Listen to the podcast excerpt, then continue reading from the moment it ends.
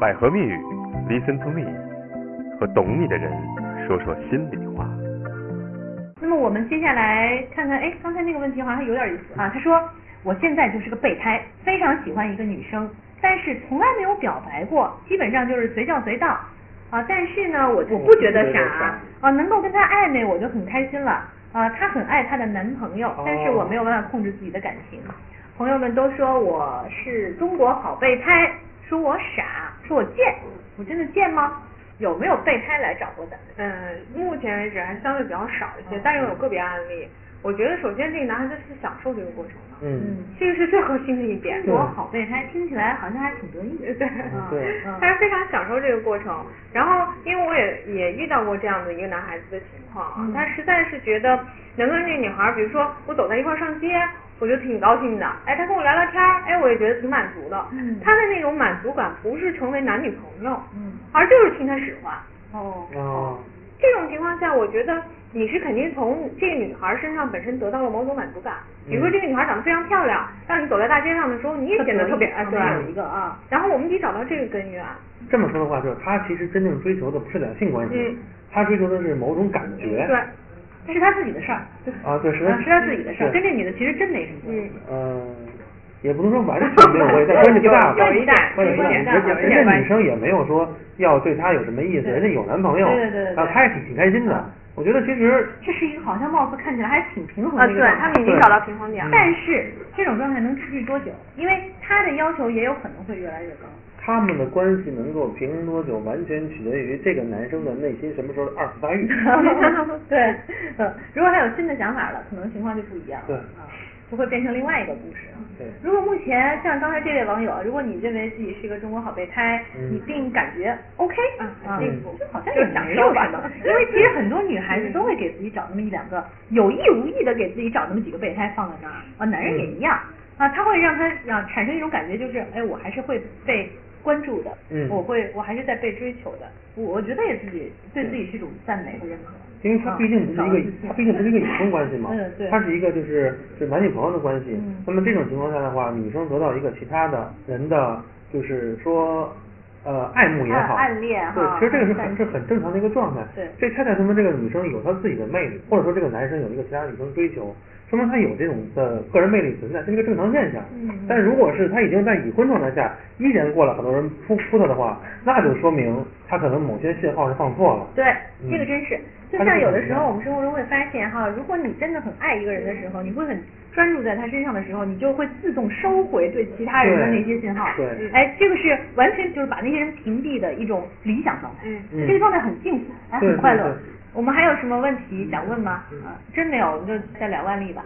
嗯，哦，因为我真的还是很想听案例的。嗯，哦，再讲个故事吧。嗯，就我记得是在挺长时间以前吧。嗯，有一女士，她已经结婚将近快十年左右，但是呢，她跟她婆婆的关系一直不是特别好。嗯，就婆婆特别喜欢那种嗯被重视啊，因为婆婆已经丧偶了，就一个人，就儿子就成她的全部了吧。嗯，然后。这种情况下特别享受这种被重视啊，我儿子也围着我转，我孙子也围着我转，我呃媳妇儿也围着我转，老公举对，嗯、就是所有就成了一个他们家里头的，就我就希望我是皇上，一群人嗯，然后这种情况下呢，这个儿媳妇又不会做饭，嗯，然后呢多多少少还有点小姐脾气，哦，就矛盾特别恶化，嗯、然后到最后发展成什么局势？她婆婆让她儿子出去租房子住。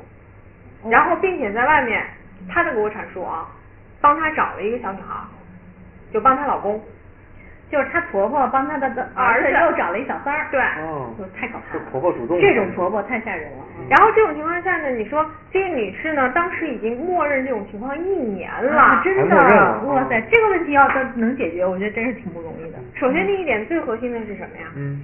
他们有一个孩子，这个男的也轻易不想去离婚。嗯、这个孩子呢，有就是后天的有这个哮喘，嗯、就很容易发病啊，或者经常会休息啊。嗯、然后他就特别担心，就轻易也不离婚。嗯、但是呢，我就是不回家，但是也没从来没有告诉过他自己的爱人说我在外面有别人，只是说我跟我妈住一块儿。但这个女人是非常明确的，其实那小三儿不重要。嗯，对，嗯、小三不重要。嗯、这个女士跟我阐述来讲的话，这个小三儿其实就是他妈找一保姆，然后维持对维持他想要的那种家庭构造。嗯、简单来说不好听的话，她婆婆没有办法跟她的儿子有生理的关系，所以就找了一个替代品。嗯、这个替代品完全是对她来对她婆婆来讲就是一个说什么就是什么的一个应声虫。然后我们到最后的话，我们现在要告诉她的是怎么去推进这个关系。比如说她开始的时候，她老公是每周要回来跟女儿见面的，嗯，然后开始她女儿就是强制的要求妈妈你跟我一块儿去，嗯。然后到后来的时候，我说你想去吗？他说实际上我是有时候想去的。我说那你有没有跟他谈过说你知道他外面有人？嗯。他说我从来没谈过，但是我知道，我是不敢把这个事情说出来。对，他不敢啊，他一旦说出来，他不想说。然后我说那你也是内心世界够坚强的，能坚持一年。他说我跟我婆婆实际上遇到的这些问题，都是因为她想找一个人去伺候她。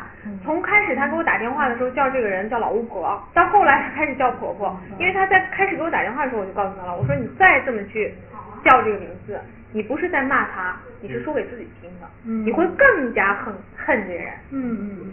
所以我首先你要把这件事情停了。嗯。然后改变她对婆婆的这种态度。哦。你越排斥，你越恨，你的积怨就越大，越大，其实到最后都回到你自己身上来了。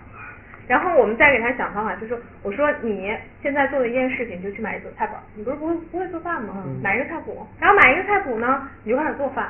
然后做饭了以后呢，你就放到朋友圈里，告诉他们我会了，啊、嗯，我在学习，我在改变，看到对吧？对，嗯、然后再加上来，她每周的时候，她偶尔会拿车用，但车在老公那，然后她就会去跟老公去说这件事儿，我想接车。我说你第一件事你怎么做？你她去过人事单位告诉领导她的这个事情，其实已经让她老公的角色特别难堪了。然后呢，我就告诉她，你去她单位里面，首先第一点，你先别直接找她，你去找她同事。然后你认识那个，因为结婚挺长时间了，就有认识同事，你去找他同事，然后约他在楼下喝一个咖啡，然后再给你老公说，哎，我跟谁谁谁在一块儿呢，然后我们俩之前联系，然后在楼下吃饭，你把车钥匙拿给我一下，你换一种方式说，别那么目的性，我就要来要车钥匙了，因为你们俩就没有沟通了，而我们的目的是让你们有交流，有了交流，你们的那一种无论是误会也好，或者说那种莫名的没有感觉也罢，才会淡化，嗯，然后我们就会往这个点上推进，慢慢的慢慢的他们现在相对好一些了，因为她前段时间跟我说，呃她老公来了，她主动给她擦鞋，因为我让她去做一些示弱的事情，因为她以前公主脾气太大了，然后她在擦鞋，她说她老公就回应了她一句说，啊你别给我擦鞋了，一会儿咱们还出去玩呢，踩的都是泥，嗯，就是她突然觉得就这么一件小事她都觉得哎呀好幸福啊，被关怀的感觉了，嗯，对。然后你说，所以有的时候女人其实挺可怜的啊，就是她想要的东西其实挺薄弱的，只是我希望女人改变的是什么，就是不要有太强烈的付出感，就是你别觉得我为我的家付出了多少，我为了孩子怎么怎么样，你这种付出感会让你失衡的。嗯，然后但曾经有篇文章说付出感是谋杀这个亲密关系的很重要的点。女性会不自然的就去付出，因为女性的付出会让女性的大脑产生催产素，啊、会有愉悦感。对，这是有生理原因的。这这个确实是有生理原因的，啊、所以你说你不让女人付出，其实是让等于说让让她去回避到自己快感的一件事情。嗯、对于女性来讲，确实是需要一个就是叫克制的一个东西。从理性的角度来看待这个问题。对。所以这一点上当时这样，后来怎么样了？他们现在后来就出去玩，然后她说她以前叫她老公的时候，她根本没回应，嗯、然后她现在叫她老公，她老公也会说啊你出来怎么了，然后也会有回应。她现在就是在徘徊抉择怎么去应对第三方的这个事情，嗯、所以这件事情就是一个大工程，因为我们当时没有说到那么详细啊，嗯、就是说先推进让他们的这个粘合度上升，嗯、关系稍微软化，更多的时候我们还是要搞告诉大家就是什么呀？就是女性千万控制好自己的情绪，虽然这件事情是一件非常非常困难的事情，嗯，但是就像我说的，一定要想清楚要什么。当有了这个中心思想之后，我们再想战略和战术，别急于的我就用一个战术去开始应对对方，到最后你这场仗可能打得非常非常失败，并且自己非常痛苦，有的时候会把自己扔到一个非常难挽回的一个地步，啊，不好回头了。那个男士和他的妈妈关系怎么样？很好啊，肯定很好，肯定。应该说他的妈妈跟他的儿子关系很好，然后呢，我想反过来问问他儿子跟他妈妈关系，嗯，肯定还是不太一样，因为毕竟是妈妈啊。因为你要想想看，他爸爸走了，嗯，他会觉得我妈妈就是我必须赡养和让他感受到这种关怀的，嗯、那种孝顺本来可以可能是我就这么大一块儿，我本身是分割成两块儿的。现在我为了弥补，可能我就堆加的比这两块还要大。说简单话啊，就是这个家里到底谁是女主人，嗯、然后这个家里到底谁是这个男人的妻子的问题。啊、嗯，有一个问题哈、啊，嗯、说。呃，我老婆生了小孩以后没有性欲是什么问题？多长时间？呃、他说小孩现在四岁，而且是顺产。这个其实是这样，就是性这个问题呢，它其实也分心理和生理两种。嗯。呃，首先我们要解决的是，这不是一个病理问题。对。先要排除是病理问题，嗯、之后才能看是不是心理。对，先要看是不是器质性病变，对、嗯，或者是其他的问题。对，因为它是顺产的话，确实会对身体有一些伤害。顺产的时候，比如说会切切，或者是当然我还懂点哈，啊就或者是对这些撕裂，啊、呃、包括事后什么时候能够呃重新开始性生活，这都是有关系的，嗯嗯，这都是有可能的。还有就是有一些人生了孩子之后呢，他很多女生生了孩子之后，把所有的关注度都放到孩子身上，跟这有关系，这个非常重要，所以他就会忽略丈夫这个角色，所以中国家庭丈夫这个角色有的时候是父亲这个角色是很缺失的，很不好当的，嗯、对, 对，很不好很很不好当的，所以像现在这个情况来看就是比较复杂，我们不能用一个这个不能用简单的通用的简单判断啊是怎么回事，还是要从他们的情感的。就是浓密的程度去来看、嗯，但是有一点就是要提出来，就这个问题要提出来，嗯、你不能说，哎，我怀疑怎么样，或者我觉得他好像就是性紊乱了，嗯、那我就不管，我就我就怎么办？我寻求帮助，不是这样的。嗯、如果这个人不知道他自己有这个问题，嗯、你不让他知道他有这问题，不让他有这主动性去解决这问题是没用的，嗯、你再着急都没用。所以有很多人是因为太太或者说丈夫好像对自己不够好了，然后开始又不愿意提啊，觉得中国人又觉得很害羞，羞于提这种话题，然后也不愿意说，最后不得已，大家你不说我说，最后就变成了严重的问题。对。然后这个出去找了，后来他发现那个也出出去找了。对，这是很大的一个问题，就是说，呃，中国的家庭能否在家庭当中去表达脆弱的部分，嗯，和去表达哀伤的部分。因为我们从小所经历的文化都是在你表达不良情绪的时候，被人家说你不要这样，你还要高考呢，你不报优啊。所以的话，家庭当中是有一个互相的通过了解抚慰对方的脆弱，提高容积率的这么一个东西。但是很多人他不会去表达，一方面是表达之后对方不懂无法抚慰，第二方面你是真的不会表达，这两个人其实都要去学的。所以其实不管是心理咨询这个层面，还是咱们这个情感挽回层面。呃，当你接受这两方面的这个帮助的时候，嗯、其实都是在学习的一个过程。嗯、你会发现自己更善于表达了，更会表达了，嗯、然后找到一些方式了，哎，最后发现你们的关系、亲密关系变得比以前更好。嗯，嗯，对。好，我们看看下面这个问题。这个问题，哎呦，现在的女人不修女德啊，不遵不遵妇道的多了，没有撑起半边天的能力，却总想和男人争个高低。一般男人结婚后不会轻易放弃，如果真的放弃，也是这个女人出了问题，呃，对，这个女人出了问题，可能指的还是这这个有问题吧啊！我感觉这个，哎，这你们男的赶紧到这儿来，这你来批判，我们俩批判可能估计没有什么效果哈，我觉得。呃，我我先不说是否是批判和对错啊，就是有一个问题就是放在前置，就是到底什么是女德？对，什么叫守妇道啊？对，就是什么是女德，什么是守妇道，然后什么是真正的女人和什么是附属品一个概念。嗯嗯。其实这里是有很大的区别的。嗯。就是说，一般男人结婚后不会轻易放弃。其实这个不分男女，就是任何一个人在一段关系当中都不会对幸福放弃。嗯。然后之所以会放弃，是因为某一方出现了一些问题。嗯。这个其实常见的是什么啊？这个就这么抱怨的人。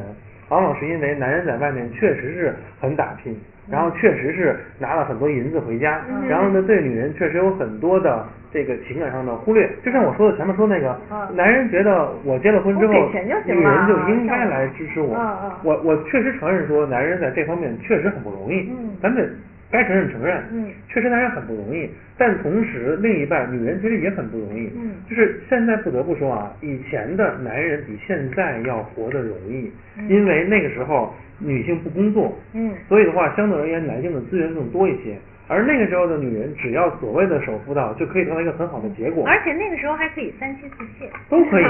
换句话说是，其实现在是通过社会节奏的加快，嗯、导致社会对尤其中国对男人和女人的压力都增大了，对，所以在都增大之后对对方就都有所取，那么这个时候如果你没有更多的理解到对方的话，你就觉得我作为一个男人很不容易，你怎么能这样，其实这会成为一个一个抱怨点吧。这也是所有婚姻都会出现的问题，就是你们到底是拿一个问题去制衡，还是共同去面对的解决。还有很多人在婚姻当中只关注自己的付出，或者只关注自己的这个我的努力我的努力，从来没有关注过对方啊，大家关注点都在我干了什么我干了什么，而且还有人会认为我做出这些了你也得给我这么同样的回报，至少得平等，但是这个对等的标准不一样。对，很多人就在这个点，就是说我付出了什么东西，你得，然后我应该得到回报，应不应该呢？应该，但是这个得到回报的尺子在哪？对，往往这个尺子自己手里拿着，于是就变成了宽以待己，严以待待人，就产生了很大的问题。好。哎，你看这也是问了啊，嗯、就是刚才说的这女德，会觉得其实有一些还真的是这个人是有一些传统的观念的，太大男子主义的心理在里头，嗯，还真是。所以其实你自己也要适当的考虑一下，你做的是不是就足够完美？嗯、你觉得给了钱啊，在外面拼命挣钱，回来给给老婆钱，这就叫照顾她好吗？这里要加一小句，就是大男子主义的核心的是什么？嗯、大男子主义的核心不是占有，嗯、大男子主义核心的是核心是保护，嗯、其实是保护体现了你的大男子主义，嗯、而他可能把这个大男子主义误以为是一个占有的一个状态，嗯、这个可能是他的一个就是理解上有一点偏差。嗯嗯、而且说没有撑起半边天的能力，却总想和男人争个高低。为什么要争？这个争为什么要争？或者说，如果你真的很爱和愿意保护他，嗯、他有没有那个撑起半边天的能力又如何呢？啊，其实是这样。对，既然你们在结婚的时候已经是伴侣了，成为伴侣了，嗯、那大家就有这样的责任。女人也许或者相对来说，我们说的传统一点，嗯、就有把家照顾好的这个责任，而男人可能就有那些去挣钱的这个责任，嗯、然后大家相互感激、相互感恩，这个可能才是一个比较好的状态。但事实上变成了相互指责啊，所以这个也可能要从自己身上找找。这个如果他们是一个夫妻的话，你就可以看到是他们两个人现在是什么阶段啊？嗯、他们两个人其实在婚姻的第二个阶段，嗯、就是权力争夺期。嗯，如果权力争夺期度过之后，就进入到整合期；嗯、如果度过的不好的话，就进入到分裂期。就掰了。所以的话，他们现在要看到的是他们在做的这个行为背后的动因是什么？嗯、是你们在争论家庭当中谁是家庭的主导地位，嗯、和家庭当中谁应该说了算，嗯、和如何达成一个共同点的一个就是清水的一个东西。嗯，这个是他们现在的一个主要点，其实这个东西是很关键的，如果能从这个点切入的话，嗯、很多问题迎刃而解。对，好，嗯、我们下面还有一个问题，就说这老老公想跟小三儿分手，嗯，然后小三儿就说了，我有艾滋病啊，不知真假，还诅咒老公不得好死，现在我们都很惶恐，嗯，下周去检查啊，我死的心都有了，我该怎么办？你不是要去检查吗？啊，而且两人要一块儿检查。说明现在她跟她老公已经站到了一条阵线上了。嗯、哎，小三儿这个小三儿太蠢了，用这个方法把他们俩推到了一个阵线上，嗯、一个阵营上，啊、呃，然后两个人就去就去，你们去检查吧，我估计没什么事儿。对，很明显是这个女人现在有着很大的一个就是恐惧感，对，被被被她的这个所吞噬了嘛，应该说是。嗯、对，小三儿明显是有怨气嘛，嗯、在在在用这种方法来刺激你啊，不要担心，嗯、啊，就算是两个人，嗯，真的查出来都有，嗯，那怎么样呢？那就有了，就有了就有了呗，你一样有那么多的，你就是感，比如说感染上的病毒，也不是说马上就会死啊，说不定这还后面的人生还过得挺幸福，两个人捆绑在一起。但我估计这个就这位女士，如她就觉得，嗯，她很冤，其实她有很大的冤的感觉啊，确实很大的委屈，就是说她可能觉得我为家庭付出了这么多，然后呢，却因为老公的一些不忠诚，带来了一个这么大的后患无穷的东西，她确实有很大的委屈感。其实这个东西演化成现在来说，就是其实每每个家庭当中都存在这个东西，就是很大的一个委屈感。嗯嗯，其实像这个故事，我看百分之八十啊是小三在做破碎期，对，不会有了，放心吧，你们不会死。还有几分钟哈，我们看还有什么问题，我们再打个广告哈。哎，为什么我就不能这么公然打广告？我应该更那坦然一点啊，因为我们确实帮助很多人。呃，其实我看最近的网上就是现在已经帮助了好几千对了啊，对，没错，好几千对男女已经解成功的解决了这么一个情感挽回的问题。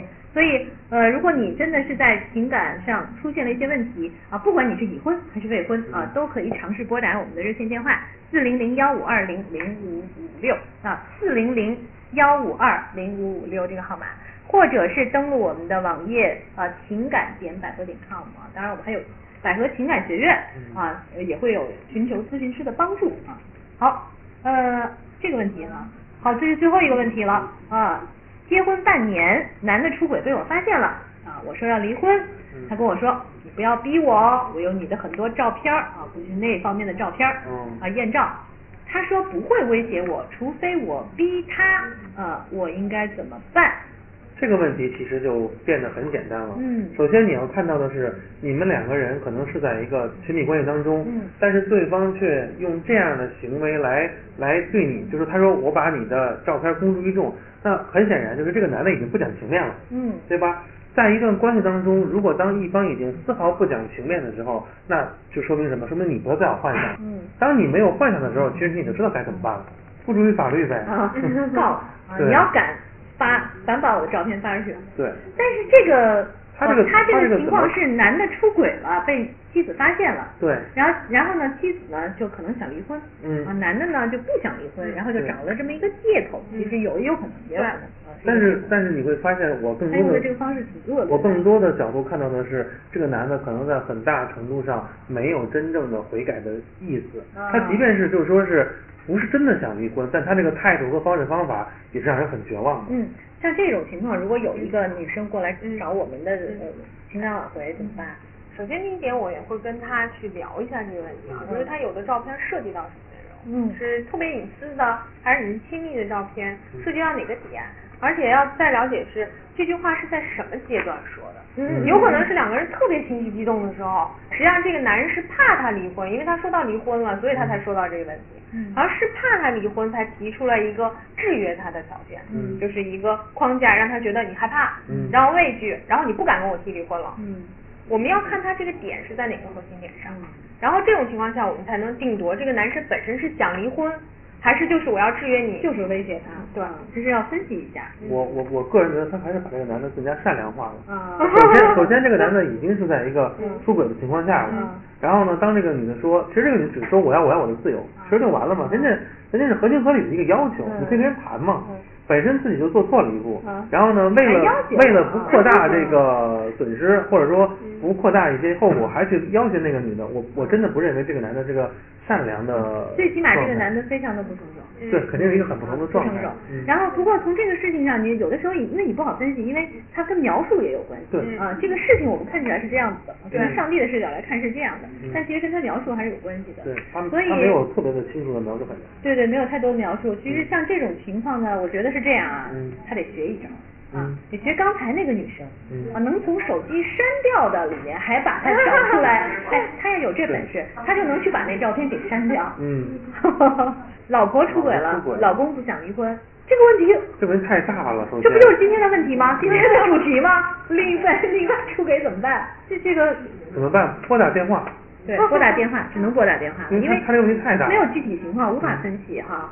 这个首先也要看看他是为什么出轨，是一次性的这种一夜情，嗯，还是说是他的初恋回来找他了，就是长久那种情感，嗯，还要看就是阶段不一样的多种情况。这个太，就他这个问题问的太大了，太大了，嗯，哦，快结束了，嗯。嗯今天我们的时间也差不多了，然后我们感谢呃这个昭昭老师，记得大家记得可以去百度情感学院啊寻找昭昭老师的这个心理咨询啊。如果你的婚姻出现了一些问题啊，需要挽挽回的话啊，可以拨打我们的热线电话四零零幺五二零五五六哈啊，拨打这个电话呢可以找寻求像纪凌老师这样的我们的情感挽回师的帮助。好，我是悠悠，如果你有问题欢迎继续跟我们的互动，我们还有一个订阅号叫百合情感学院，大家晚安。周末愉快。你的老公有小三儿吗？你的老婆有外遇吗？你们性冷淡吗？诸多问题，请登录百合情感医院，情感点百合点 com。